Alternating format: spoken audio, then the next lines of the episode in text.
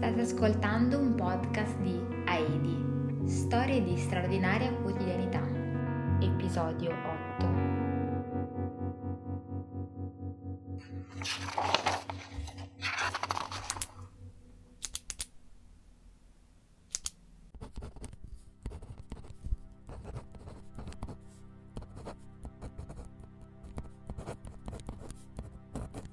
8. Ma aspetta, cos'hai qui? Dove? Eh, avvicinati un attimo qui sul collo. Non avevo mai notato avessi un neo qui sotto la mascella. Un neo. Ma ne ho tanti. Però qui sotto la mascella... Ma sei sicuro? Bah, spostate un attimo verso la luce così ci guardo meglio. Ok, così? Allora, responso? Ah, aspetta, vediamo un secondo, se così... Ma cosa mi tocchi con quelli di insalivato, scusa? E senza nemmeno avvertirmi. Era per una diagnosi oculata. Scampato pericolo, dai. Era solo inchiostro. Dovuto al tuo metodo di studio dinamico, diciamo. Inchiostro? Ah, grazie dottore, che sollievo. Mi fai prendere dei colpi tu comunque. Ma che colpi! Mica era per forza una cosa negativa. Poi dovresti essere lusingata dal fatto che mi ricordi addirittura la tua mappatura dei nei. Meglio della dermatologa. Eh, se non è amore questo. Peccato però, se fosse stato un vero neo, era proprio quello che ti mancava per avere la costellazione di Cassiopea sul collo. Ah sì, e qual è pure? Dai, quella fatta a W, vedi, avevi già questi quattro qui e si aggiungeva il quinto. Era fatta. Magari ho altre costellazioni sparse per il corpo, probabilmente di un cielo alieno però. Una carta celeste impressa sulla pelle. Che poeta! Tutta farina del tuo sacco? Ti è venuta così? Ma che, magari. No, l'ho sentita da qualcuno, o letta da qualche parte, non so, non ricordo dove. Ah, e te la rivendi così, senza vergogna. In piena onestà, mica la spazio come mia. Beh, poteva esserlo. Mi sopravvaluti. Mi piace pensare invece di essere l'unica ad averti capito veramente. Ah sì? Non ti invidio. Non credo di essere una soluzione soddisfacente. Sai per cosa ti invidio io invece? Tutti quei nei che chissà che disegni formano, io, bianco come il latte, non ne ho nemmeno uno. È vero, non ci avevo mai fatto caso, sei una tela immacolata. Ho una teoria al riguardo, sai? Una teoria sul perché tu non abbia nei? Esatto. La vuoi sentire? È tua questa o riciclata? Mia. Infatti, è ridicola. Beh, questo fallo dire a me. Ma raccontamela. Ok, beh, nulla. Credo abbia a che fare con il fatto che io non veda le stelle cadenti. Non le vedi in che senso? Eh, nel senso che non le vedo, punto. Loro passano, io non le sto mai guardando.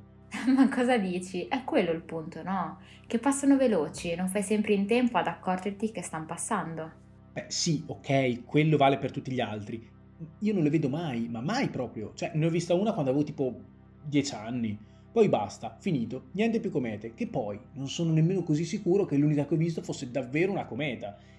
Era solo con la coda dell'occhio. Magari ho semplicemente mosso troppo veloce la testa. Cioè, fammi capire, tu è da quando avevi 10 anni che non hai più visto una stella cadente? Sempre che quella fosse davvero una stella cadente, poi. Comunque sì, esatto. Nemmeno una? Nemmeno una. Ma dai, ma è perché non stavi attento, ti dico. Ma no, ti dico no. Cioè, anni e anni da adolescente, la notte di San Lorenzo, ad andare in collina con gli amici, preparavamo tutto per bene, le coperte, le torce, al buio camminavamo fino al punto più alto, lontano dal paese, per poterci sdraiare a guardare le stelle. Cioè, un piano perfetto, capisci? Così per anni. Anni in cui io puntualmente passavo le serate con gli occhi sgranati puntati verso il cielo, fino a che non mi giravo per prendere qualcosa. Mi mettevo la felpa, sistemavo la coperta, qualsiasi minimo gesto che mi distraesse, via. Tutti a urlare, eccola, eccola, wow, enorme, bellissima. Cioè, ti rendi conto? Io come un pirla mi rigiravo troppo tardi, sempre. Ogni volta, è terribile. Poi avevo, cioè, alla fine, alla fine con gli anni ho fatto pace con me stesso, ce l'ho data su, ho smesso anche di sperarci. Cioè. Mi sembrava che con l'ossessione di non perdermi le stelle cadenti, alla fine mi perdessi il resto. Rigido com'ero, attento a non distogliere mai gli occhi dal cielo. Poi, sai, un po' speravo che funzionasse onestamente la teoria del non considerare per attrarre, ma nulla, neppure quella, passano e io non le vedo. Triste. Ma quindi fammi capire, tu non vedi le stelle cadenti perché il tuo non aver nei che ti disegnano una mappa celeste sul corpo ti priva di una qualsivoglia necessaria connessione con l'universo? Brava, esatto. Cospirazionista, l'area 51 qui è robetta. Davvero, eh? Certe cose non riusciremo mai a spiegarle. Eh, la vita è un grande mistero. Comunque sei fortunato a non vedere le stelle cadenti. e perché mai? Perché poi dovresti esprimere un desiderio. Ed è questo il bello, no? Eh, ma cosa desidereresti? Qualcosa che non puoi avere? Cosa? Non ti seguo. Eh, questa è una citazione per pochi, ma io l'ho sempre vista un po' come una buona metafora della vita. Comunque è una scena tagliata di Titanic, super carina però.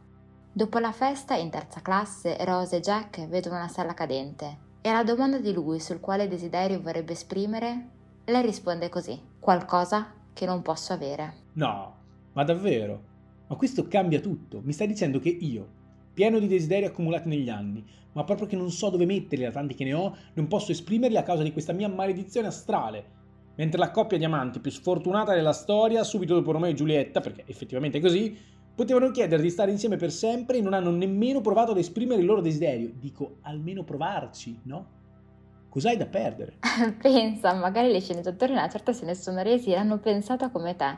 Diamine, questo è un buco di trama. Tagliamolo, se no il pubblico ci si rivolterà contro. Nessuno dovrà mai sapere che potevano stare insieme per sempre. Poi non so quanti anni dopo fanno uscire il cofanetto deluxe con tutte le scene tagliate e la maschera cade così. Una farsa. Ci sarebbe da scrivere un saggio sulla questione. Come una stella cadente poteva modificare il costrutto del binomio amore-morte nell'industria del cinema contemporaneo se solo fossimo stati liberi di desiderare. Un caso letterario. Puoi dirlo. Io già me lo vedo nelle migliori librerie. Spero per te che venda bene. Anch'io. Se non ti dispiace comunque, la prossima volta che vedi una stella cadente, desideralo tu per me. Così andiamo sul sicuro.